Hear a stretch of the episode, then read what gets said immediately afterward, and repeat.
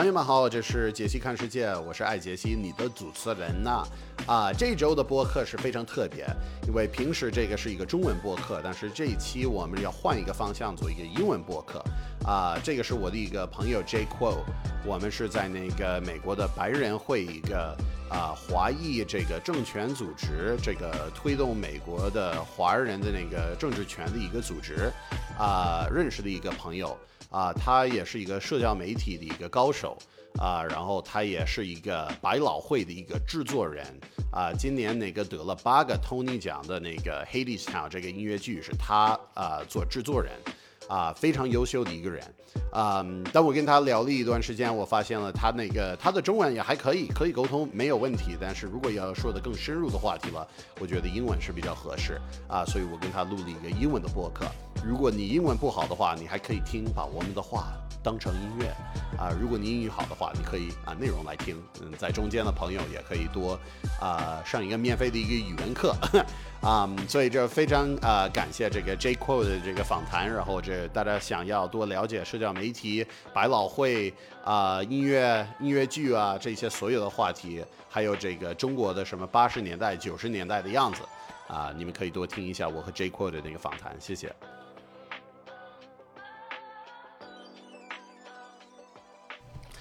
Hello, everybody, and welcome back to the podcast. Uh, I'm Jesse, and I'm here today with my special guest, Jay Kuo. Hi, nice to meet everyone. All right, let's get that sound dialed in just a little. I think you're too loud now. We were just spending like a whole bunch of time trying to get him louder, and then I think we've done it. Louder. Um, louder. um, so it's great to be able to have you on the podcast. I mean, basically, as somebody who's kind of been in between cultures now, it really uh, is always like my fun time to meet other people who have been in between many cultures and not just countries, but also career types and uh, experiences within the states, uh, outside of the states. And so you kind of check all of those boxes, I think. Uh, and so it's great to be able to have you on. Could you give a little bit of a what's the 30 second introduction of who you are and uh, what you do? Sure. Um, I am a uh, former lawyer, but now working in the area of entertainment on Broadway. I'm a producer and a composer, uh, sort of have a second career as that. And I picked up social media sort of as a third career. So, uh, well, you kind of have to these days. Like, I, keep thinking it's like if you're in arts and entertainment and you're avoiding social media, there's something scary. There's something a little bit weird, you know. Right. We had to learn social media basically. Uh, you know, when I was beginning my Broadway composing and producing career, uh, social media was just getting started. So we were at the ground floor of that uh, here in America, mm-hmm. and so that was that was an interesting ride, and I'm still on it. Yeah. So we'll we'll definitely get to that, and uh, I just want to share with everybody we met actually through the Committee of 100. And um, do you want to give a little bit of an introduction to the uh, Committee of 100 and then the uh, Next Generation Leaders Programs and, and what we did at that uh, three day conference in DC? what did we do? Yeah, that's a good question. Uh, well, the Committee of 100 was founded some 30 more than 30 years ago, I think. Um, to, and it was founded by prominent Chinese Americans as a way to build cultural trust and understanding, build, you know, bridges, um, a friendship between the United States and China. Uh, and so it kind of dovetails with things like the U.S. China Friendship Association and others. But these are sort of dignitaries, Chinese American, uh, um, you know, famous famous personalities like Yo-Yo Ma and I.M. Pei, and uh, so they put this committee of 100 together. It's actually more than 100 of them now, mm-hmm. um, and the they, 100 is more like mystique at this point, right? It's like you know, there's like 100 like shadows in the back, of 100 like ish, 100 ish, yeah, right. And and you know, for those of us who who aren't quite the famous uh, Chinese Americans like I.M. Pei or Yo-Yo Ma, uh, they have sort of this next gen leadership group where we're, we're sort of up and comers, and they're hoping that we can become members one day and you know count ourselves among the, the contributors to the American society who are of Chinese descent. Mm-hmm. And and that was uh, a I was very like fortunate I felt to be accepted into that group uh, for the uh, for the fellowship because I believe I was the only white guy there. yeah, you're the, you know uh, you're honorary Asian now. exactly. So. I have the official paperwork. Yeah. Uh, it was it was a great conference. Basically, we met each other over this three. Oh, we got doggy squeaky toy. Yeah. Um, not a problem. We're recording here at uh, Jay's place over in New York. Um, uh, but the uh, you know that that conference we basically I came and uh, met a whole bunch of these again these uh, Asian American Chinese American mostly but Asian American all sorts of Asian American leaders and it was actually very interesting for me to hear how a lot of the sort of social issues and challenges that the Asian community was going through, uh, I felt like it, it, wasn't even my China background that was relevant. It was my background as a Jewish person and sort of like experience of being sort of that. Um, that minority inside of America, and yet it's not necessarily entirely a downtrodden minority. Right. Uh, so there's, a, but at the same time, there's you know just as there's anti-Jewish sentiment in the in the in the world, there's also anti-Asian sentiment, and there's a lot of similar co- sort of like social struggles that come through those different communities. And it was uh, it was great to be a part of that conversation, and and I guess in doing this podcast, continue to be a part of sharing uh, sharing that conversation.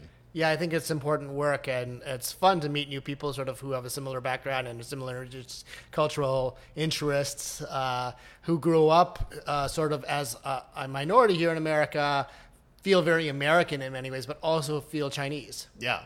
So that's, I guess, where I want to start is um, just ask uh, questions about like, uh, where, so where you grew up? You grew up here in the States, right? Yes. Uh, all four of the Kuo children, uh, the Guo children, were mm-hmm. born in upstate New York. Um, my grandfather um, was actually teaching, um, lecturing at in researching at uh, Columbia University. Oh wow! Uh, and uh, my father was, worked for IBM, and so we we were had a, a, quintessential American upbringing, upstate New York. We were the only Chinese family.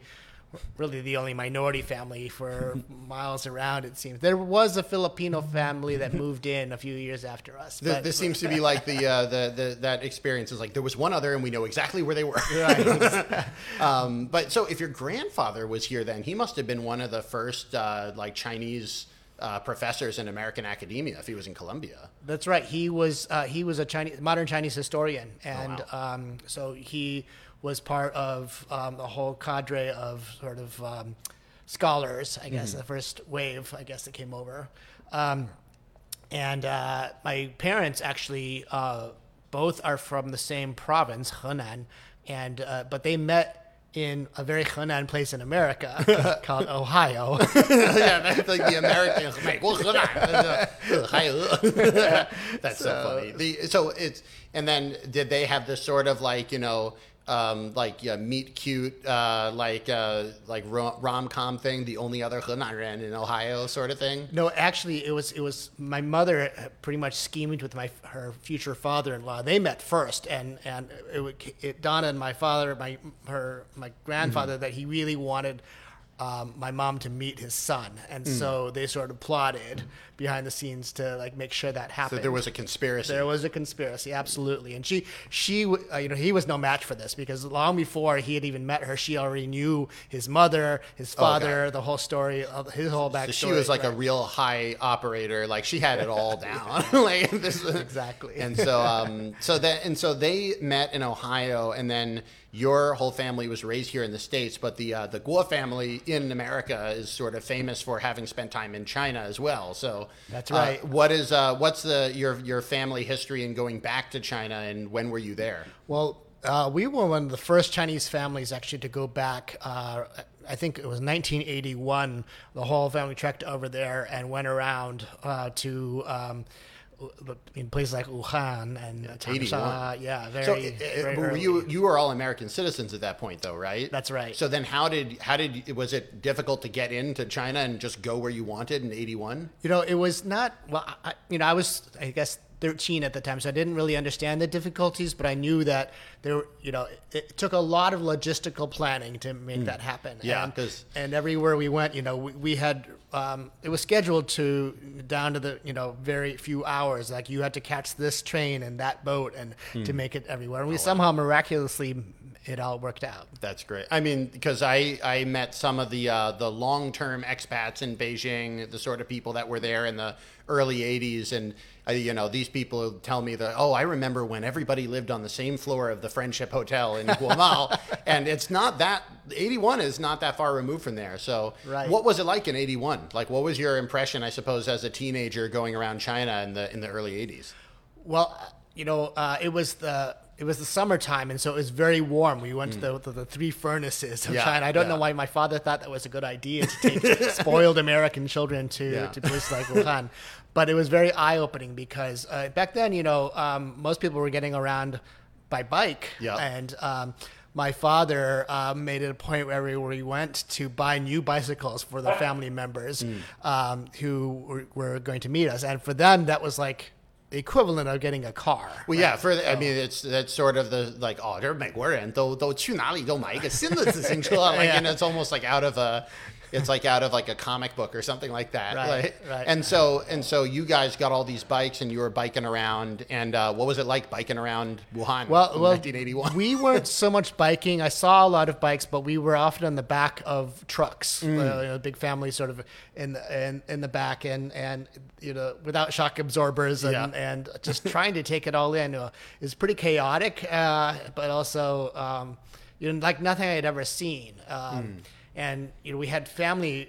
and extended family all sort of turning out because they wanted to see these returning Americans. Mm. Sure. Um, and you know, there there was a lot of debate. I remember about you know how things were really like in America that we were supposed to be able to answer for them. Mm. Oh yeah, so you were you were definitely the, the, the font of all knowledge. I mean, Right, right. well, it, I mean, it's it's funny now, like to think of how you know it's all within one lifetime. You know, think of that that sort of uh, the the rapidity of that change. I mean, I think sometimes about these old men that I studied xiangsheng with. Like, you know, I studied xiangsheng, and like my the people I was hanging out with in in the comedy scene were like sixty five year old Chinese men, Right. and like these people grew up in a completely different time and um, and normally it's like the sort of social change you might see in a hundred years. Right. Like you know these people were like you know thirty and then they're sixty. It's like not even their whole life. It's like a, a, part of the life. I, I distinctly remember, you know, I was 13, so I wasn't, you know, taking in everything I wish I could, could have, you Yeah. know, but I remember that we had plastic bags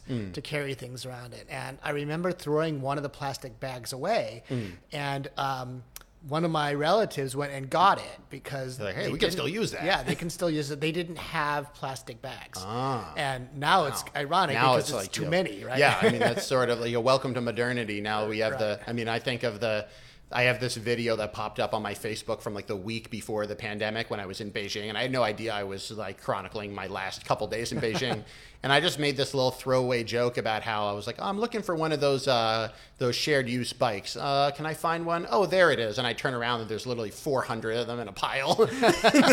Going back to your, Right. no, like, let me take one out of the pile, just wrenching this Right. metal out of this like this pile and um, it's just so it, it- that that sort of change has been amazing. And so for you know i got to china for the first time in 2010 so i you know that is uh, it's a long time uh, you know uh, that that development had by the time I got there, it was sort of like a legend, you know, that right, those right. those eras, and so I think our hometown, we stopped by our hometown uh, in Henan, my Mm. our uh, Laojia.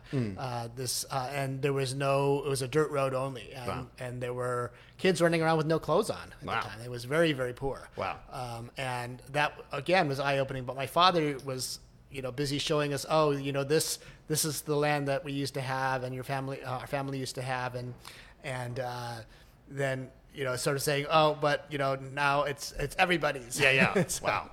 So and so and so as a kid there, what was that like for you? Sort of as an Asian American, you're you're going back to the Laojia, like this is this is your home. Did it feel like your home? Did it feel like you had connection to that, or where was the connection if it was there? it was funny you know i was very determined to bring to do things for my grandmother who couldn't make the trip and to um, bring back things like dirt Yeah, from- like here's a brick from Yeah, the field. yeah um, it wasn't as well received as i thought it would be uh, you know so i was i, I think i was struggling at the time with uh, sort of an identity because um, we would travel to these places and there would be very, very large crowds of people following us around Mm. because even though we were chinese we were dressed like Yeah. you know westerners stuck out a bit, yeah. stuck out a lot and and so they Your kept plastic res- bags and everything. respectful distance. I had kind of long feathered hair. It was the 80s after all, right? Yeah. And I was often mistaken for a girl, Oh, really?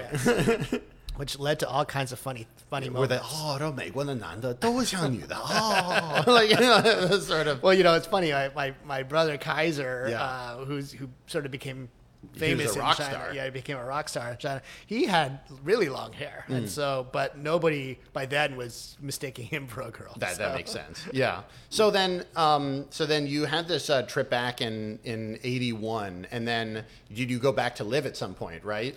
Yes, you know, I went back to live in 1996, about 15 years later. Hmm. Um, I've been back several times to visit because um, th- we did wind up moving my grandmother back to Beijing. Hmm. So uh, I would I went back. I spent a summer actually in 1985. I, I taught English Hmm. at a uh, at an institute uh, Oh, wow. of, of sorts. And I remember at the time there was one television there, and people would gather in the courtyard to watch it. It was black and white. Hmm. Um, I had the only refrigerator uh, in my dorm room, Oh, and and these um, young men would sneak into my uh, dorm room through the window at night to go and get cold drinks out of, you know it was hot you know, Yeah, so, it's hot. so um, that was it was it was funny and and you know I was wore contact lenses at the time and people would like to come in the morning and watch me put in my contact lenses. They're like, I mean, people had never seen this stuff Yeah, before. no, so it's they're like, crazy. oh. so then, and then, uh, what did they think uh, learning English from a Chinese person? You know, everyone took me very seriously, even though I was only like uh, high school kid, because like that was the only native English speaker, Yeah. and and you know. Um, the fact that they could actually hear and interact with somebody whose native language was Yeah. English and who spoke enough Chinese that we could communicate, that Yeah. was, uh, I think, a novelty. So I was treated very respectfully. I thought I was going to be laughed at because I didn't know what I would do. you Mm. Yeah. know, um, well, I think you're thinking of. I, I know a lot of people that go to China and they're like, "Oh, I'm I'm going to teach English, but I'm not really a teacher, so to say." But it's it's a weird mix of your whole life has prepared you for it, and you didn't even know it. Right. And but also you are just a kid. You're just you're you aren't prepared. Like you know, like right. it's um that sort of weird mix is just one of the you know the things that I look back at my education and taking. I took some Chinese in high school. I took Spanish. We always had native speakers to help to teach us. We had some second language uh, teachers, but they were real great teachers, and you know the the access to that is just something that. I feel like we take for granted in the States with second language learning is like we have native speakers from every country in the world. Honestly, right here in this city in New York. Like, you know, you can find a native speaker of probably every language spoken in the world. I, I would get a lot of requests to translate lyrics. oh, interesting. Right. Because they're like, what are, yeah, what are these songs? What are these songs? What was big? Yeah. What was Uh, big in Beijing I in remember the somebody 80s? asked me if I liked the Wham. the wham. yeah, Michael Jackson was whip. big, uh, was big at the time. Uh, Tina Turner. Yeah. Uh, so so I would listen to music with um, friends, and uh, I would, as part of, I guess, Hmm.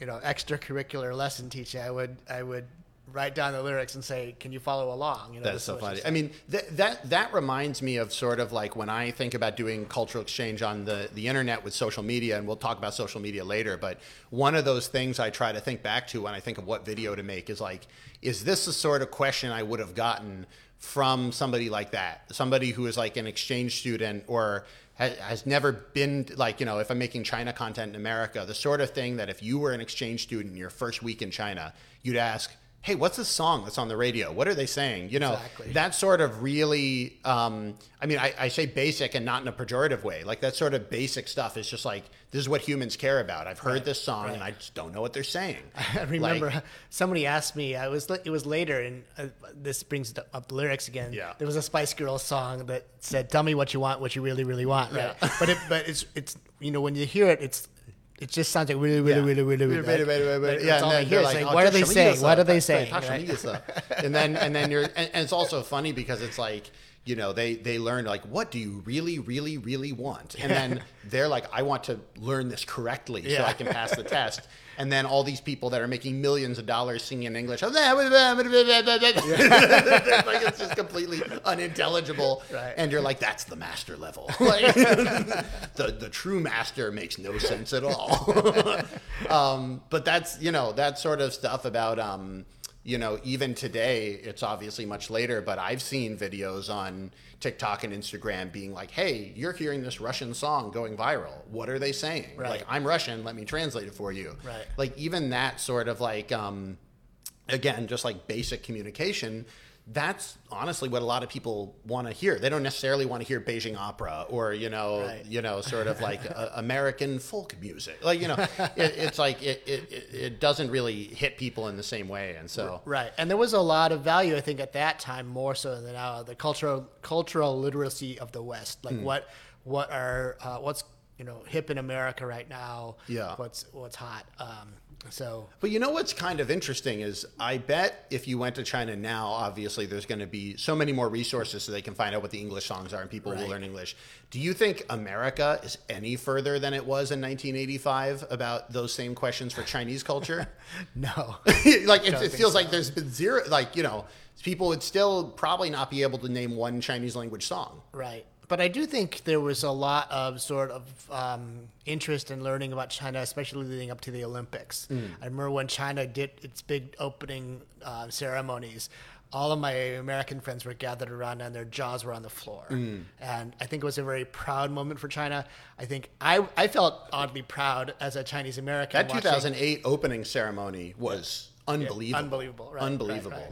And it was kind of, I, I mean, obviously the most recent Olympics and the Winter Olympics, it was during COVID. There were a lot of like other things in the air. And it's kind of unfortunate. I always felt bad for the people that put together those ceremonies because that was what they had to answer to. Right. And they never really got a shot to do it. Right. Yeah. Yeah. Because even if they had done the, the thing, but again, it goes to show like, I don't, I don't remember at all what they did. And Right, it's right. not necessarily because they did a bad job. It's all the other stuff that was in the air at the time. But I remember like people, my friends, my American friends, looking at that opening ceremony, seeing the number of coordinated dancers and, and actors, and just saying we could never pull this off. yeah, and it, and the interesting thing about that was it was it was a different type of mass coordination than like the North Korean mass games, where every Right. where it felt like everybody was like being forced to be in that stadium. It felt joyous. Yeah, it felt joyous, and it was and it was um you know we did a whole lesson when I studied abroad in 2010 on that opening ceremony and there was stuff I didn't even know like oh these 300 drummers are the 300 disciples of Confucius and, and like I was like oh they, like there was there was so much levels in there that I wasn't aware and that's for me like what really when I think about the best types of Chinese culture and the reason why even with all the craziness going on that I really enjoy learning Chinese culture it's just that infinite well. You know like you can keep digging and you know as far as there's i don't know if there's a bottom to the culture but i certainly am not close to finding it. And if there's a bottom then it's the bottom of human civilization because nobody's been writing stuff down for longer. So, so let's take a one minute break uh, or a little break here i guess for you guys. It'll just be a little dun, dun, dun, dun, dun, and uh, we'll be right back. Uh, i'm jesse. You say your name. Oh, Jay. all right great. All right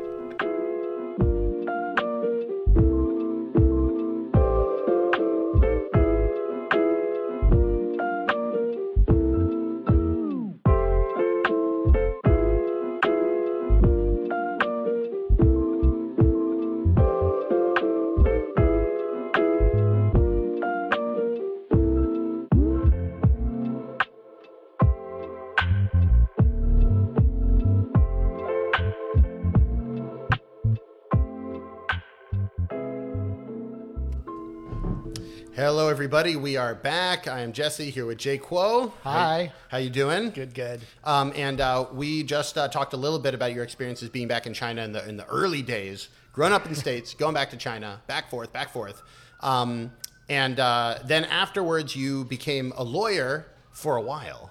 Um, how did so how did this happen?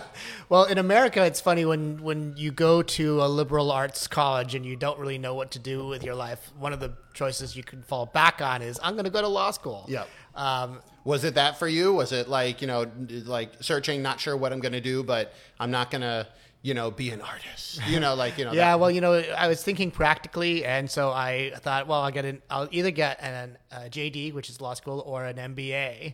Uh, and so I took both the, the tests for the, for business school and for law school, and I actually aced my business school exam and and did worse on my law school exam. So I said, well, I think I'm going to go to law school. I have more to learn. so, Yeah. Uh, so that was a, kind of a random, weird decision. But I have also lo- always loved, you know, uh, the legal system, uh, politics, uh, and so uh, it was sort of a natural fit for me. I was a political science major undergrad, so And did you feel like uh, were there other Asian Americans in law school? there were, you know, um, especially out in California, it was a growing number. You know, it's not something I think in Chinese culture that has uh, you know, really caught on until recently. I think it more the stereotype is more of doctor, doctor, doctor, Doctor, doctor. doctor. It's funny as a Jew, it's doctor or lawyer. Both are equally acceptable. Um, you know, but uh, or I suppose businessman if you go to go to do an MBA. Well, you know, when Um, I was graduating law school, my mother, uh, we were driving to the graduation ceremony, and she was shaking her head, saying, you know, how disappointing it was that no, none of her children turned out to, to have to be doctors. and I said, well, uh, I'm a juris doctor. Yeah, yeah, And she, she sort of shook her head again. She said, that is not doctor. That's not doctor. Yeah. Yeah. So, so the um, so then if um, uh, so you went through law school and then um, what was that like? Like, did you enjoy being a lawyer? I What did. you you, know. I was I was um, very active my first couple of years, um, and uh, you know, arguing even appellate cases, uh, and so I was very much in my zone. But then this opportunity, my father just kind of dropped in my lap, in that, in 1996, he he was um, you know starting a business in China, and he wanted his sons to come help. Hmm. And so my first thought was, I'm just going to take a year break Hmm. from the law. I just needed, I was at a good time to take a break. I wasn't sure I wanted to stay at the firm I was at.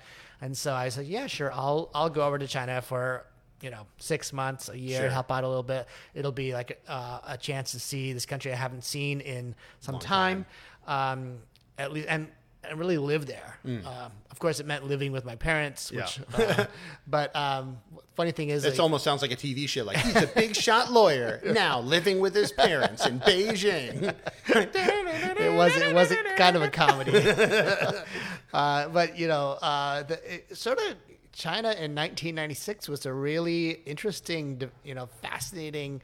Uh, fast developing place. Every time you turned around, there was something new. I remember, you know, the whole part of the, the financial district part of Beijing had not been built yet, you know, and so I was watching it go up in the years I was there, you know. So it was um, that was that was fascinating to see and be a part of. And then, so uh, which is uh, changing faster, China then or Brooklyn now?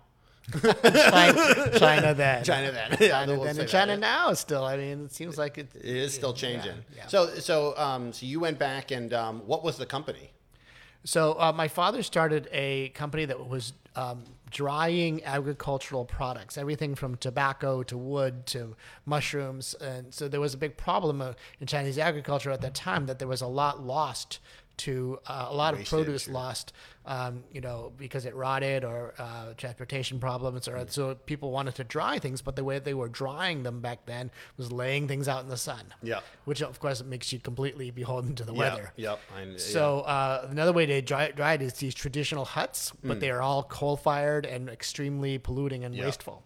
And uh, they could not really be temperature controlled. It's really hard to control the temperature. it's hard to create like a modern agricultural system off of a Right. lot of small huts. So you know, agriculture was still king then, and we knew that that Chinese agriculture had to modernize, and so uh, we went over with uh, some uh, st- sort of standard Western technology about uh, dehumidifying and drying Yeah. things, and it wasn't something I ever thought I would. Yeah, what I was do. saying. It's like, did it feel like, um, what did it feel like going from law and arguing cases to being very worried about moisture percentage?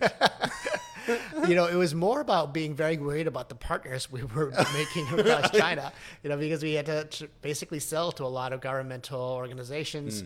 Uh, we had to pitch them on our um, product. And, you know, China was a developing country. And so there was a, certainly a wide range of knowledge from nothing to greatly, great expertise in these areas. Yeah. And so, but I think the biggest challenge for me was uh, I didn't speak the language fluently Yeah.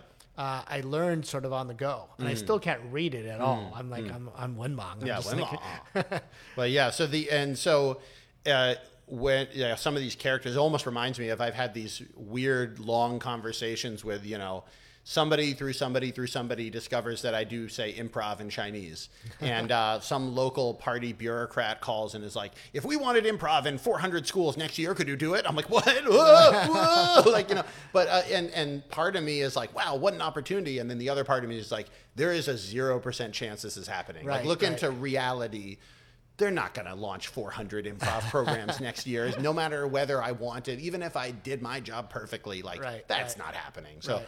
Uh, was it kind of like that with the uh, with the Uh, uh, yeah, a lot of a lot of customers promising big things, but then in the end, did they appoint the right people? Did people actually take care of the equipment, or we were off we were often chasing our own tails? Mm. Um, but it taught me a great deal about um, China as a developing country, and and um, I found myself with a great love of the Chinese countryside because Oh, we yeah? out to the countryside. Yeah, you were probably out in the countryside a lot. Yeah. Which, to be uh, to be honest, is even today, a lot of people, even the ones that uh, people that find their way and actually have a chance to go to China from the states, almost nobody goes to the countryside for Right. more than an afternoon. Right, right. You know, and so what was what was that like? And uh, what makes you love the Chinese countryside? What is it about it? Well, gosh, thinking back now, there were other projects that my parents got involved with in the 80s that took me to the hinterlands. We, I worked in a Chinese copper mine Ooh. in 1980. Were you like swinging an axe? Like, you Seven? know, no, I was, I was, um, I was compiling a report in English that was going to be translated, but the but the American engineers who were over there helping the Chinese out were creating reports, and I was compiling them into a master report. Mm. Uh, I was so, but I was also sort of the eyes and ears of my dad at the time. Mm. Um, but we were six hours from the closest major town, Mm. and so to get to this copper mine, you drove along this rickety road, Mm-hmm. and we were just you know as isolated as you can get, but suddenly you plop down a bunch of American engineers in a Chinese mountain village. Yeah. Wow. You know, uh, And the one lawyer. at the time I was just a, a sophomore in college. Oh, okay. So I, I At that time I- you weren't yeah. a lawyer yet. I but- ha- wasn't a lawyer yet, but I, you know, those are some of my fondest memories. It's, it's, you know, the, the, and it was literally places that had, you know, subsistence living, but, but great living, just, Yeah. you know, very, very joyful living. And so, what was it that you made it joyful, even though people didn't have that many things? Well, the I, the friendship people showed us, the gratitude people showed that we were even there, that we could come halfway around the world and we're in their village. Uh, they they you know made it a point that we always felt welcome, you know, and appreciated. Um, you know, if, if one of the engineers had his guitar and people would gather around to listen to him sing and play, because that was you know so unique. They felt great. special that that they were connecting with people they you know they know they at best seen on a television. Sure. I mean, you. I mean, the the outside world, even in a village like that, the city is an idea. It's not even like you know, forget the outside world outside of the country. Right. You know, it, it's sort of, it goes back. I mean, it makes me think about you know one of the things I've liked about being an artist and a performer is like you have had you'll have some nights doing shows that are like, was this the greatest show artistically? No, but was it an amazing time? And did we really reach people tonight? And was it fun? I did a we did this wacko show where there was a professor that came in from uh, duke and we did like Shakespeare in Chinese with a bunch of uh, with a bunch of migrant workers in this village outside of Beijing. It was like two and a half hours outside of Beijing, and they he taught them like Shakespeare in two days, and then like uh, and um, they did a their own sort of theater, basically improv based off of stories from their life, and like. I taught some improv technique, eye contact, you know, communication. Like if you're gonna, you know, just basic body positioning, face the audience. You know, new people, you know, they're migrant workers. They don't, they turn their back to the audience. They just, you know, the, uh, so I worked with these people and then had them do these stories, and I was like, you know, did they still turn their back to the audience sometimes? Sure. was it a much more interesting show than something that had lights and action and was like, you know, very meticulously rehearsed but didn't have soul to it. Yeah, it was a great night. They were like, I had a great time. And and those sort of experiences like uh I mean, it really goes to show you don't need the like a lot of the the stuff that people think is important Right. Isn't important. Like, you know, I brought all this equipment here to record this podcast. We could have just also probably just had like a phone or whatever and made it work. Like, if the idea is the right idea, it kind of rides. And I think to some degree, we'll get into social media a little bit later, but it's, I think it's one of the reasons that sometimes people will degrade social media and say, you're not really making anything. You just turned on the camera and, you know, what are, you know, these girls are just dancing. Like, it's Right. like, well, why do people dance? like, joy. You know, like they're having a good time today, and like you're so like stuck in your curmudgeonliness that somebody is having a great time and filming themselves, and you're like, oh well, it's not real man so like, what are you? Anyway, a little bit of a tangential uh, monologue from me there, but um, so. uh, uh, Back to the sort of uh, back to uh, see you were in law school. Uh, you were in law school. You're a lawyer. You went to China. Um, and I wound up staying four years instead of the six months to a year. I thought I, I uh, didn't want to leave because um, I, I'm drawn to things that are vibrant and growing and ex- sort of exploding before my eyes Sure. in terms of you know what's happening. And I felt that energy in China. I was I made friends with a bunch of expats and a bunch of, of local Chinese, uh, and just you know I felt a camaraderie. We were all sort of ex- witnessing history, witnessing China China's uh, sort of um, explosion onto the world scene.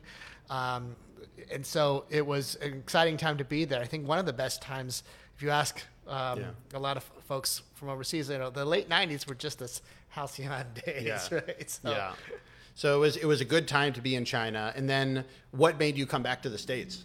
You know, by the fourth year, I had actually started a Chinese internet company called Fudao.net, and it was during the dot com boom. Uh, and you know, the, there were there was money flowing over to China. I had I had like fifty or sixty employees at one point, and then the Nasdaq collapsed and the dot com exploded, and and uh, there was no no chance of getting financing. Yeah. Um, all the venture capitalists packed up and went home to protect their portfolio companies back in the United States. Nobody's going to be investing in China. Yep. Um, and so uh, it was a it was a difficult time, and I was like, you know, maybe this is time. I don't have no way of, of earning a living right Yeah, now. yeah. maybe it's time to go home and pick up my, my lawyering again. So I left. I, I left and, and went back to the States in early 2000. Do you feel like that was a good decision? Like, did, did it? I guess everything has worked out in the end, but like, did you feel like in the years following that? I'm even thinking here, I, I kind of unintentionally packed up everything and left very suddenly. Right. um, but you know, part of this challenge that I had in re-entering this time was that, you know, still it's been almost three years, and and and almost every day, almost everything I do, I still think of like, well, what would I be doing with my day if I was back in China right, Right, now? right. You know. I didn't have that thought. I, I think that, that you know the the disappointment of having your company dissolve uh, Yeah. and the responsibility you feel for your employees having to send them you know Yeah. uh, send them packing and the tears and everything else. It was a lot. I think Yeah. that a lot of companies that went under during the dot com bust uh, felt the same way, whether, wherever you were in the world, you know. Um, and so uh, it was hard to say goodbye, but at the same time, it was time to say goodbye. Yeah. And I realized, you know, I was back then. I was just in my early 30s. I had a whole life ahead of me in terms of my career. Yeah. I still had a, a very useful and expensive law degree Yeah. uh, that I could that I could fall back on. And so uh, I said, you know, I haven't. I've only practiced for two years officially as a Mm. lawyer. You know, let me give this a go. And so I went back to the states and I practiced another, gosh, six years. Why do they call it practicing? Like, shouldn't you know what you're doing if you Oh, got you the never degree? know what you're fully doing. You never know. It's, it's So tell it's us about that. Tell us about how you never know what you're doing as a lawyer. especially with American law, uh, it tends to change all the time, and it's always developing. You're, you're practicing because it's it's based upon, um, you know, we we call it the common law. It, there aren't a set of of um, statutes you can just look at and say this is the law and this is how it will be interpreted. It's all judge made, and so uh, it's it's you. You're practicing because you are constantly learning and you're constantly applying what you learn. Um, there are a lot of rules, but there are even more interpretations of rules and arguments that you have to make. So um, it's a it's a very dynamic sort of process. Uh, I think practice is a good word for it. Kind of like you know if you do meditation Well, practice or or even like doctors. Doctor you know, practice. doctor. I always think about like you know the amount of new scientific research. It's like even if your full time job was just keeping up with the research and you never saw a single patient, Right. you couldn't do it. Like Right. it would be impossible. And so. It's just the nature, I guess. No, no lawyer understands everything, I suppose, and no doctor understands Oh, It's it, especially even in a specialty like you, you can't possibly know it all. Yeah. So then, so you were a lawyer, and uh, then you went to Broadway. Like, so how did how did that How, did, that, happen? How did you pull that? And now Or- for something completely different. or get- well, I was going to say that my first question was like, is Broad like? I mean, I'm expecting the answer is yes, but is Broadway different from being a lawyer? very different. Okay, all right. But there are some over, there are some similarities. I was going to say, where are the similarities, if there are any, of between Broadway and uh, and lawyerdom? Well, you know, I wanted, I decided I wanted to be a theatrical storyteller. I wanted to write music, which has always been sort of my sec, my deep passion. Mm. You know, um, law was the way I wa- made money. But in my spare time, I just played music all the time. Mm. Uh, I thought about writing songs all the time, and and so and I did it a lot during college, and even as a lawyer, I would always gather my friends together and make songs about people, and and and. Uh, you know, somebody at one point said, you know, you really ought to just make a show out of this. And so um, I, I got my talented friends, the ones who knew how to sing, and together, you know, I was still practicing as a lawyer, but I started putting a show together. And then got the untalented ones to watch. I got people with money to watch. yeah, that's the that's what we need from the people watching is the money. So um, I- I'd always thought, you know, if I wasn't a lawyer, that I would want to be on Broadway. I would want to be producing and, and writing for Broadway. But I didn't see how you could make the two things work at once. It's like, you know, as a lawyer, you wind up taking on things like a mortgage and Yeah. you buy a house and you do all the things responsible people do, right? And, uh, you know, I, I didn't see a way out of it. Um, until I realized one day, wait a second, I've done all this intellectual property law. Well, heck, I've got intellectual property. It's just in the form of things I haven't written yet. Oh yeah, and that, wow, that's that's real intellectual. That's Yeah, like you very. know, It's, the thing I need to protect is the conceptual stuff I haven't even made yet. Right. It's- and it's so I, I offered uh, when I decided to, to leave the law and move to New York and be I didn't want to be a starving artist. I said, Mm-hmm. well, well, screw that. I want to make sure when I land in New York that uh, you know I can hit the ground running. I want to be able to hire the the the uh, casting agents and the accountants and the general managers and uh, everything it will take to get a show up and going, Yeah. production company go up, up and going.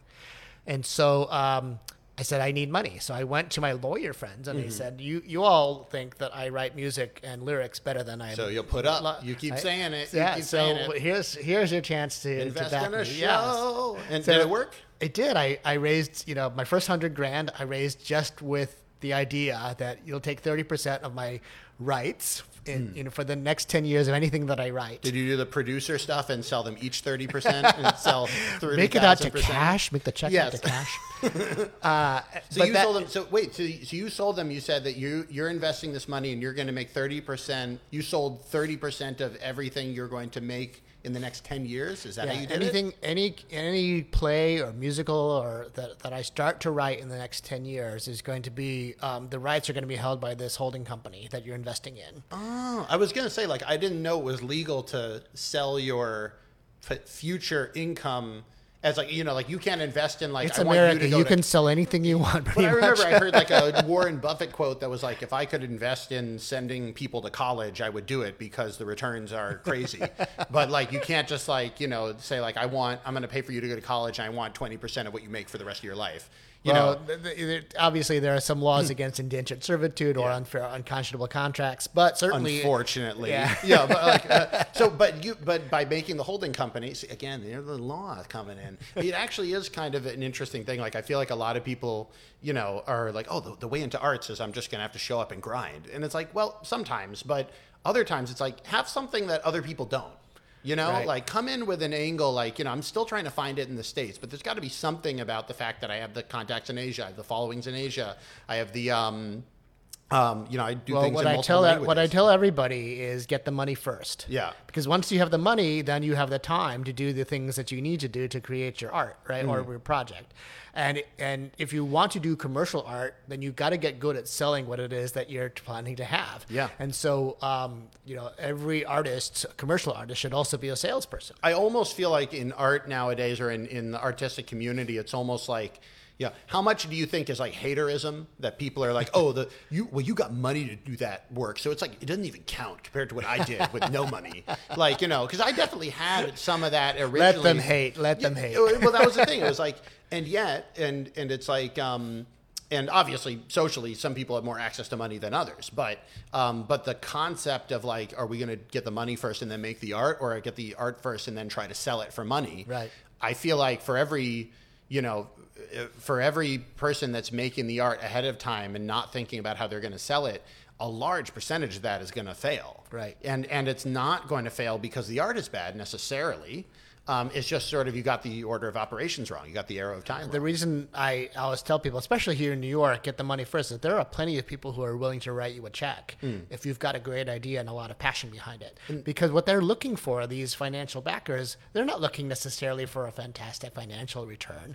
You know, I often, when I do get that question, people ask me, well, am I, are- you know, what's going to happen to my money? And I say, well, I can tell you that that 25,000 is going to double or Mm-hmm. triple, or I can tell you you're going to lose it all. Mm-hmm. Any number of things could happen.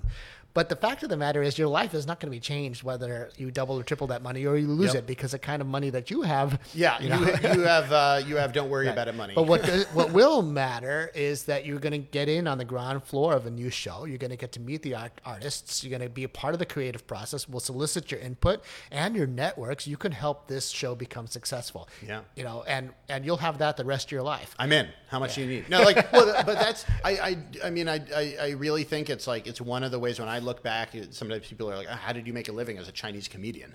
And it was it was a bunch of different things. But I've gotten grants. I've gotten, uh, you know, sometimes you have. Uh, you know, I guess it's not quite exactly the same thing, but you do like a private show for a company. Like that company is kind of like that investor who doesn't care whether they get, you know, they're not asking for how much jokes are you getting for this 10 minute Right. show they're like we're putting on a party and we want to be good and we want a good comedian there to do the thing and so um, performing for the people that have the money and slash or just asking the people who have the money for the money Right. why and not actually, it solves another problem. It solved one for me, which was motivation. Mm. The minute you take somebody else's money, now you feel responsible you have a fire under your butt to get things done, to, and you promise them you're going to have a script or you're going to have a workshop Yeah. that they can come see. it's almost it's ironic it's like by taking the money you force yourself out of perfectionism. Right. because you can no longer afford to be have this perfect idea. You need to show up and there needs to be an opening The, the great Sondheim, uh, may he rest in peace, said, you know, his advice to any artist is put it up, put it up, put it up. Yep. Just keep putting it up because half the time it's going to fail, more than half the time. Um, it's going to be crap a lot of the Yeah. times. But the thing is, the people who put money behind you, they are your champions. They'll tell you, they'll support you, they love you Yeah. already. I mean, they're, they're writing checks to you. Yeah. And and again again the worst comes to worst about taking the money and let's say the show flops. Like have you been in any situations like that? Oh, most shows flop. They're like startups or restaurants. 80%, 90% of shows are financial failures. so then what so what does that mean? Like how do you how do you deal with the aftermath of that? Are people pissed that they lost their money? Does Well, it obviously, people are disappointed, but they're not so much mad that they lost their money. They went in knowing that they could lose their money, and they get uh, they get to deduct it as a, an Hmm. Yeah. operating expense, Yeah, right? that's true. So, and, and usually it's one among many investments that they have. You know, they could have put it in crypto and lost it all too. Hmm. Yeah. But but uh, I think they're more disappointed that the show has to close. Yeah. You know, that's and that was particularly true during the pandemic. It's, Oh yeah, like- well that was, very I very difficult. it's How do you one- explain? yeah. I mean, it's also one thing to have a show fail because not all art winds up succeeding on the market. It's another to say we had a show fail because like the, the society nearly fell apart. Yes. and like you know we almost like we would have had people in the show, but it would have killed some of them. Right. You know, like like, like so that is the way to do it. Let's take another quick break and then we'll be back for our final segment. But this is. Uh, it's very nice talking to you about this sort of stuff. It's good to be able to bounce off ideas with other people that are trying to make things. So, awesome. Uh, be back in half a moment.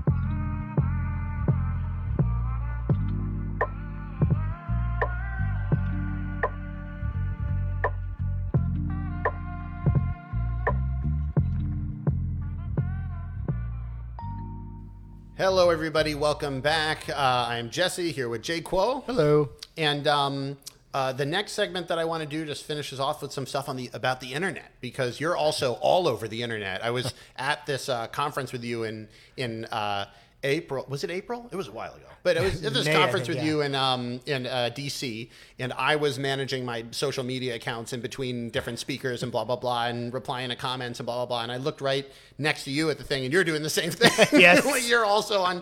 You know, there's some sort of flame war that started in the comment section of a Facebook post that you put up, and um, you know, and and uh, fanning or managing the flames is That's you know right. part of the job. So explain a little bit about what you do on the internet, and um, uh, especially interested to hear again the society like attempting to change or inform society through the internet. That's Right. my big thing. So, uh, So I fell into social media completely by accident, and I can pinpoint at the time it was 2011, and we were developing a new musical um, called Allegiance, and it starred in it a sort of a B-rate actor. He would hate me if he heard me say that. from the 1960s and 70s, who was on a famous tel- television show way back then called Star Trek, and he was the only Asian American on television pretty much at the time. His name is George Takei.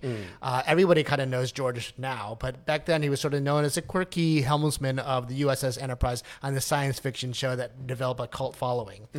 And uh, so he, he had some modicum of fame, but not a whole lot. Um, and uh, you know, he, but he it was his story that we were basically telling in Allegiance, which is you know about the story of the Japanese American internment, uh, which is a whole other historical thing that happened in America, very dark time in America. But we were telling it in musical form, and I remember. Um, how was the? How did you have the idea to like let's do the internment camps in musical? well, I actually met George randomly in New York City, sitting uh, in in an off Broadway theater. He was sitting behind me, and we got to talking because I recognized his voice. It's, it's a very deep baritone. Oh my.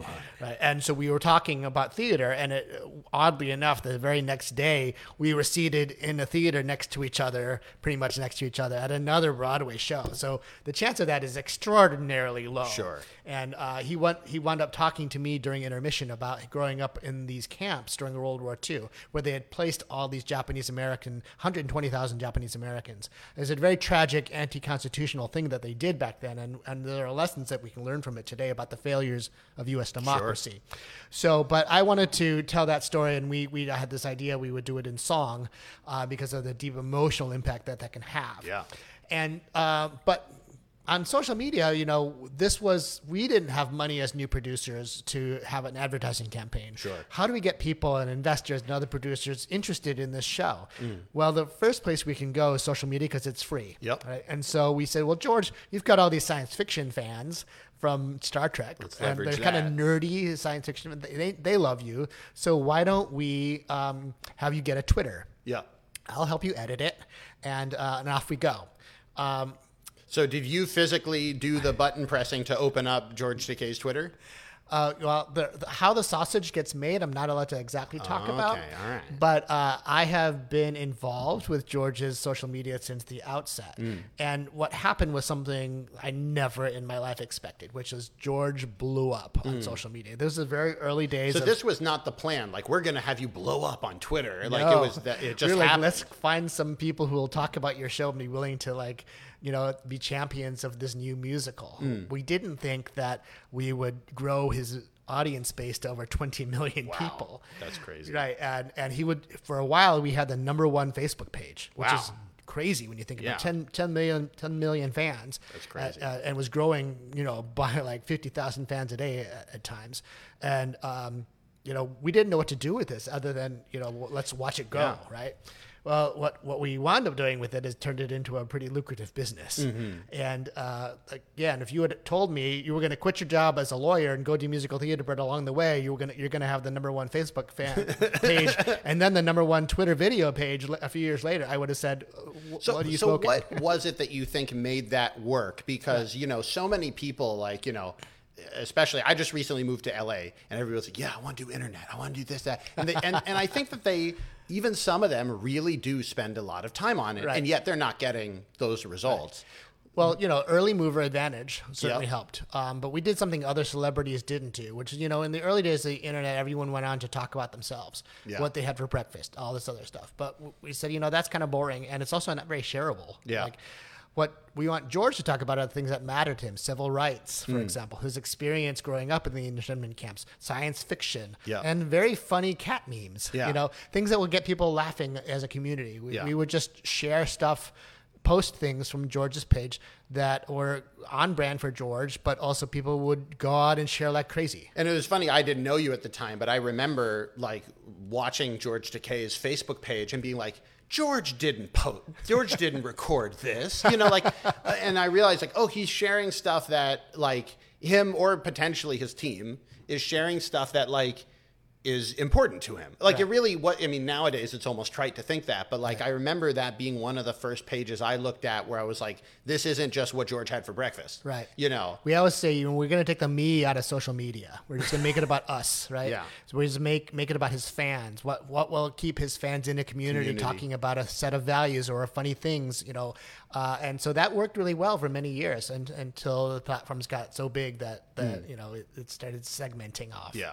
Uh, but along but along the way, you know, we developed a whole business around uh, around the internet. Um, Creating content for George's fans is still something we do today. Wow.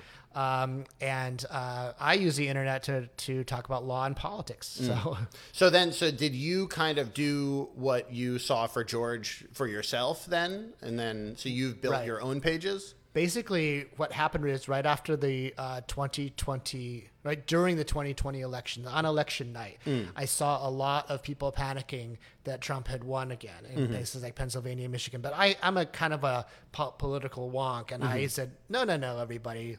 We're going to win these states, but here's the math. Here's here's the number of mail-in ballots that are still left to be counted. Yeah. Here's how they're going to break democratically and, and demographically, and I will predict that this is how much we're going to win each state by. And I was Yeah. almost exactly right. Oh, wow. So I was sort of Nate Silvering the moment, right? Nice. and um, the, you know that I saw suddenly the same thing that happened to George. You know, 10, eight years earlier, starting to happen to my own pages. Like thousands of people are sharing this content because it's valuable Yeah. information and it's what is needed in the moment. Hmm. And so I, I was like, well, you know, I enjoy, you know, having this platform and, and helping people understand what's happening politically. Um, why don't I try growing it? Mm. And so I, I sort of started that. On, it's nothing like George, obviously, he's got a head start of millions and millions, Yeah. Mm. but it does uh, keep me occupied and, and thinking and working hard. And then so and and I think that one of the one of the things I'm always fascinated with is like the power of the internet to help. I don't want to say shape society like there's some like some, there's some like God molding clay or something like that, but the idea of using these tools that we've been given to communicate with each other to be able to reach people and I think uh, you know it, it's this weird mixture of education and entertainment Right. that kind of is what I do and what I And, think and that- a lot of it is capturing the moment. I remember the moment that George's Twitter, the very moment George's Twitter completely blew up. Mm. It was during the tsunami. And uh, I, it was eight in the morning. I happened to be sitting at, at a breakfast for the Red Cross. It was the 1st Mm-hmm. breakfast I'd ever sat at for the Red Cross. And Mm. I was next to the president of the Red Cross randomly because my friend worked for that Mm. organization. I was at this breakfast and everyone was talking about the tsunami. Mm. And I remember it was five in the morning in California, but I, I called George anyway. Mm. And I said, uh, and he was up, he was watching the news. Mm. And I said, I'm sitting next to the president of the Red Cross. Uh, maybe we can do something on your Twitter since you're Japanese American. And so we had a hashtag that said, Today we are all Japanese. Mm. And, uh, you know, we- we were raising money for the victims, Mm. and, and there was a number of people could text. And we just tweeted that. So they had that all set up like, yeah, at any point we can just give you a number to text and that'll do. I wouldn't have known that if I weren't sitting next Yeah. to the guy. But we raised like seven million dollars Wow. in in a day. Wow. And I that was for me. That was the what did that feel like at the evening of that day as you like because that started at five in the morning I suppose Yeah. for him was early Well, for we- you breakfast I was then- watching that. I was watching the number go up, and I was watching his Twitter account like explode. Blow up. And and and you know we went from like thirty thousand followers to like hundreds of thousands. it's of so followers. amazing also because when you think about this it's like you know I, I feel like sometimes people have this very like mercantilist view of of the world it's like if you're gaining somebody has to be losing Mm-hmm. and if you think of that morning versus that evening your accounts are way up in followers you managed to coordinate millions of dollars in funding who lost Right. no It's one a- lost it's a win-win. it's a win-win everywhere and like so that and yet i think a lot of people think on the internet it's like oh i have to do something that's like i have to punk somebody to go viral like you know there's got to be a, a victim Well, you know, like you know, TikTok uh, didn't exist a few years ago, Mm-hmm. and and it's you know growing and, it's- and it's involving a whole new you know group of young people who probably wouldn't want to be on Facebook, you know, Yeah. and they're they're creating amazing content. you Yeah. know. So you know you have to give the tools to the people to do it, and and people are extremely creative. Mm. And so, and was that sort of a watershed moment for you realizing like it wasn't just that it was raising money for people, but it was also an Asian American issue. It was it was sort of like um, bringing Asia into the mindset of Americans who normally don't think about Asia. I'm sure on a day to day basis. Right, and and having a putting a face to it. I realized, you know, you know that was what we did with my musical, putting a face to a story that people had never heard about. This was what we did in the moment of crisis, and I think humanizing uh, each of these moments is something social media can do very, very well. You can build a moment, or you know, around a story, and and if it catches fire, wow, just it can really go. So what are the elements? I think like you know, obviously you're never going to be able to like you know say I'm I'm going to force this to go viral or anything like that. but what are elements that when you think of like oh this this is good i see this element is here that's something that's necessary if we're going to really have this get big like what are those elements that you look for Uh, well, uh, it, I think they're very similar to what you want to write in a story that's going to resonate on, on stage. You need there needs to be emotional resonance. Yeah. you know, people have to feel connected to it. They have to feel like you know, they're part of something bigger, some movement or something that is that they want to. You know, emotionally be connected to and, asso- and associated with. It has to be shareable in, in the sense that it, you know people don't feel like like hitting shares in some way. You know, um, diminishing them. It's act- it's adding, like you said, it's Mm. A net positive. Yeah. So that's that's how things go viral. Why do people share funny memes? Because Yeah. they want their friends to laugh, right? Yeah. They want their friends also to think, oh, you know, I'm thinking of everybody else, Yeah. not just myself right now. I want everybody to laugh, Yeah. right? And that's why, you know, funny memes go go. It's like almost one of those like you know people who are like you know the the single people are like I wish I had somebody to share memes with. It's like you know it's like but like that's why people are sharing. They're like they're reaching out to people. You'd be interested in this or like you think this is important. And so uh, tying it again, it almost it almost like lends itself to that social cause, like you know being with the today we're all Japanese or Right, right. or, or uh, you know these, these causes specifically with asian and asian american issues what is the big challenge that you think you face in, in getting the internet to move on these issues? Is it there are not enough asian americans out there so people don't care? Is it is, is there anti-asian sentiment that people are they just don't relate to asian people? What is it that's the thing that's stopping us? I, I think that um, you know the internet um, learns very quickly. So, and by what I mean by that is, if you are trying to push a message like uh, "Stop Asian Hate," yeah, um, they you, every which way have heard this before, and you've got to have something that really makes you stand out, uh, that makes people want to get involved in a way that is different than before. Same thing in when you're writing a new show. Actually, you know, you everything's been done under the sun, Yeah. right? But but then you've got to come along and do something different. You're going to tell the story of the founding fathers, but it's going to be in hip hop, Yeah. right? That's how ha- that's what Hamilton is, right? Yeah. So you take one thing and you add something just just enough it, to it almost it reminds me of like because I did improv forever, and it's like a short, like a lot of uh, improv is like you know, what if we had a scene between a father and son, but they're in a in an 1800s diving bell? You know, it's like and now no one's seen that before. Right, and right. There's a in improv, there's a little bit of this chaotic wackiness to it that comes from asking the audience for a recommendation, like Right. you know, how do we know each other and where are we? And so you've already kind of created something randomly that no one has ever seen. Exactly. Um, but uh, how, like, you know, in terms of finding the right idea, like not just a new idea, because new, a lot of times people say, "Oh, I want to see something new." It's like, well, no one's seen a music video about a salamander who has rickets, but that's that's not Right. a good idea. That's just a new idea. How do you tell the good ideas apart from the new ideas? Well, you know, it's very difficult to teach or learn taste. Mm. Um, you have you basically have to keep your finger on the pulse of what's going on, Mm-hmm. which was why social media is so tricky because things move so fast. Yeah. What's cool today is dumb tomorrow. Yeah. like it's it. What's uh, hot today is tired tomorrow. I remember I saw there was they was they they look. I think this was about art and the uh, the fine art world, but they said there were like two types of masters, and one were the type of people that had that taste and were able to keep their fingers on the pulse, and the other type were people that did the same thing their whole career, and then it happened to come in.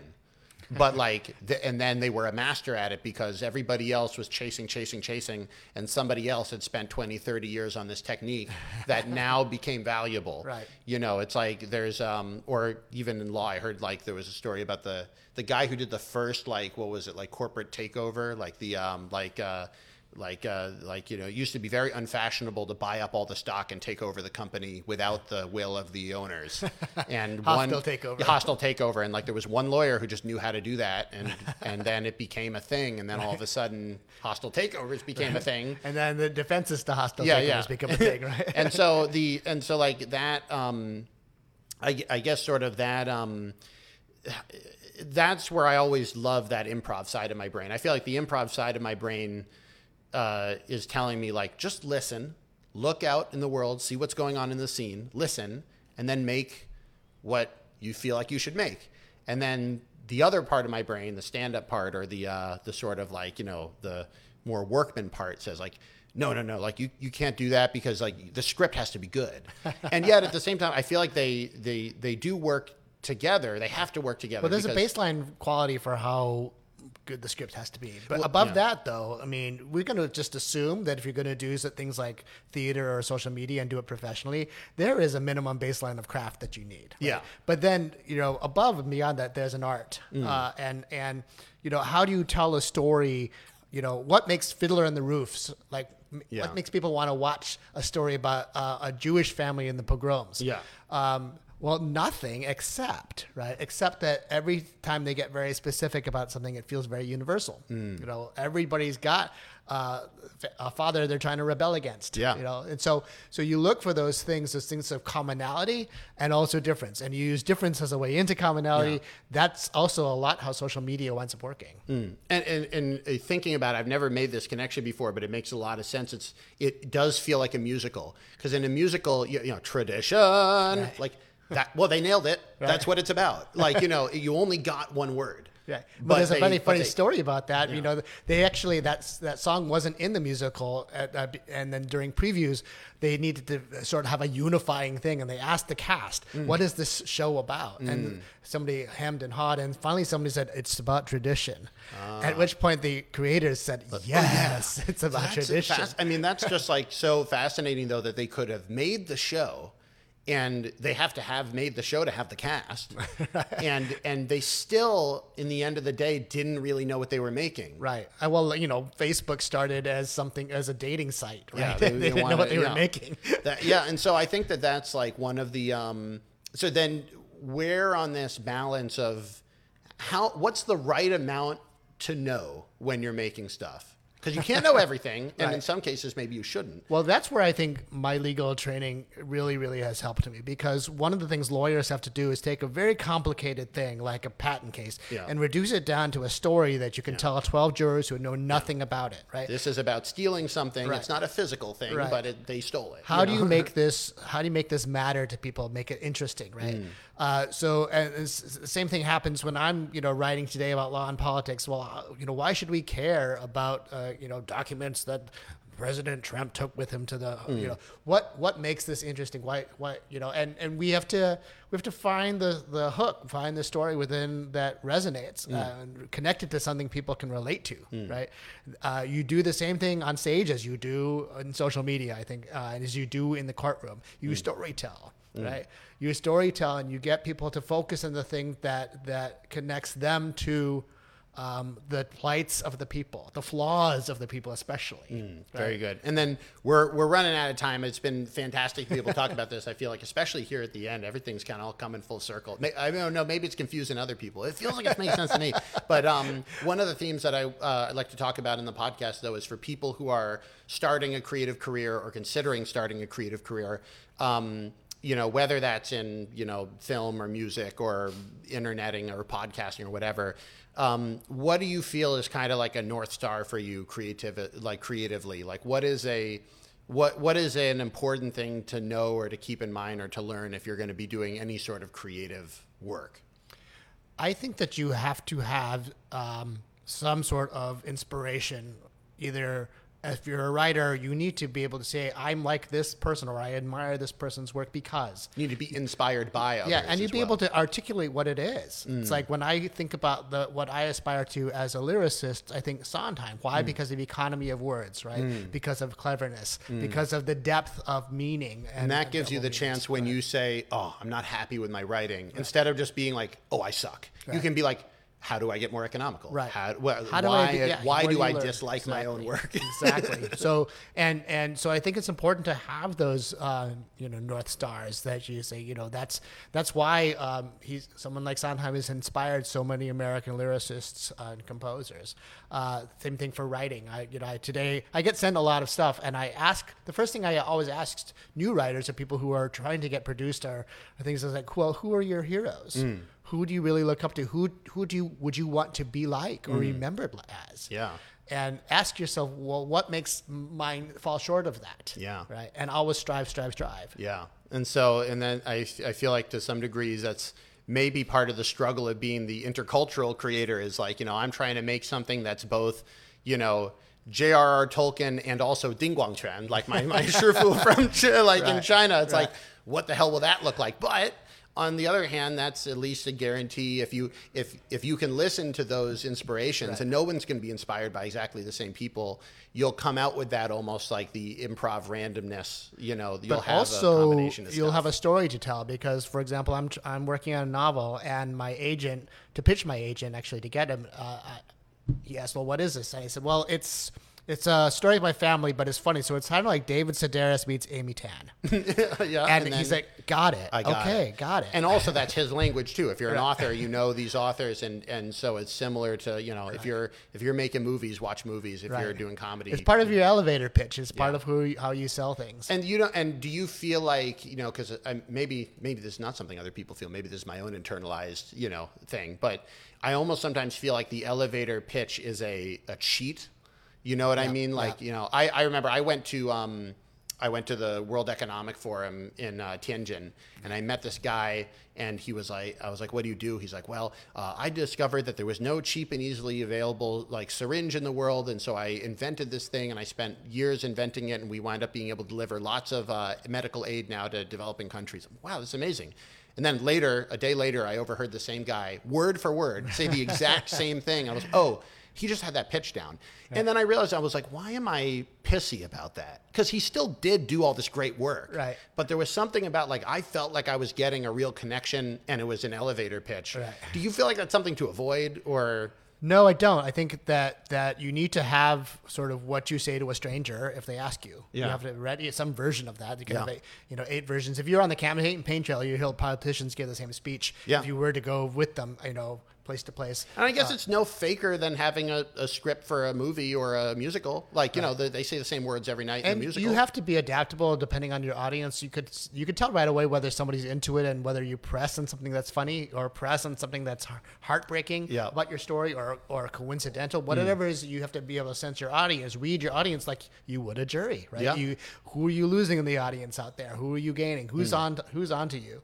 And and and adapt. Awesome. Well, I think that you know we could go on for a long time, but I want to make sure that we have time for other stuff. We're also going to be filming a video uh, blog down at Broadway uh, in just a moment. So thank you all uh, so much for listening, and thank you Jay for uh, coming on the podcast. I hope you, you have a good time. I had a great time. And My before pleasure. we go, what did you think of this uh, Chi Men Red Tea? oh, it's amazing tea. uh, this is uh, I, originally my idea for a lot of these English podcasts. I was going to do like a like a tea and people creativity. I don't know, talk to people, and uh, you know, I was just so brought up in the conversation. I never mentioned the tea, but I guess that meant the tea was good because it brought a wrong. What's good- the tea? Come yeah, on, what's the tea? What's the the tea? tea. awesome. And then, uh, is there anywhere that you'd like people to follow you? Um, where can Uh, they find I'm you? old school. I'm on Facebook, uh, NYCJAYJAY on Facebook. Uh, I run a, a law and politics uh, blog as well called The Status Kuo. Nice, awesome. Sounds great. Thank you again for coming on, and uh, appreciate your time. Thank you.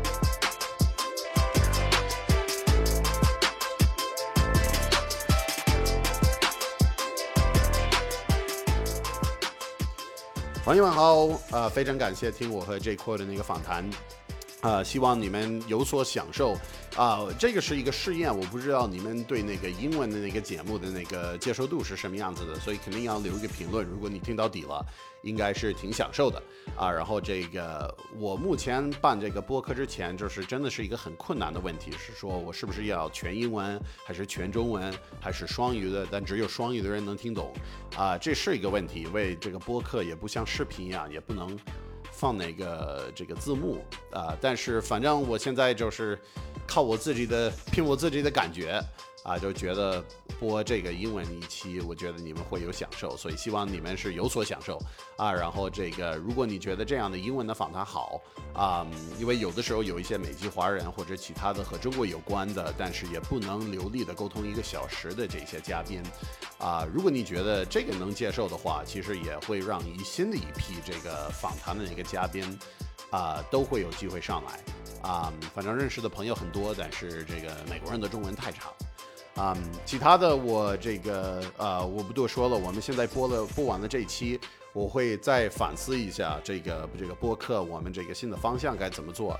因为我现在还在国内啊，现在在云南做茶啊，这个去茶山啊，拿到一些好的茶，就是供给我的那些美国的这个茶叶店的那些朋友们啊，所以我现在在。应该是到这个播出了以后，就差不多要回到这个回到美国了，再再思考一下下一波我该怎么做。反正先这样子，我是杰西啊，我们这个下周见，拜拜。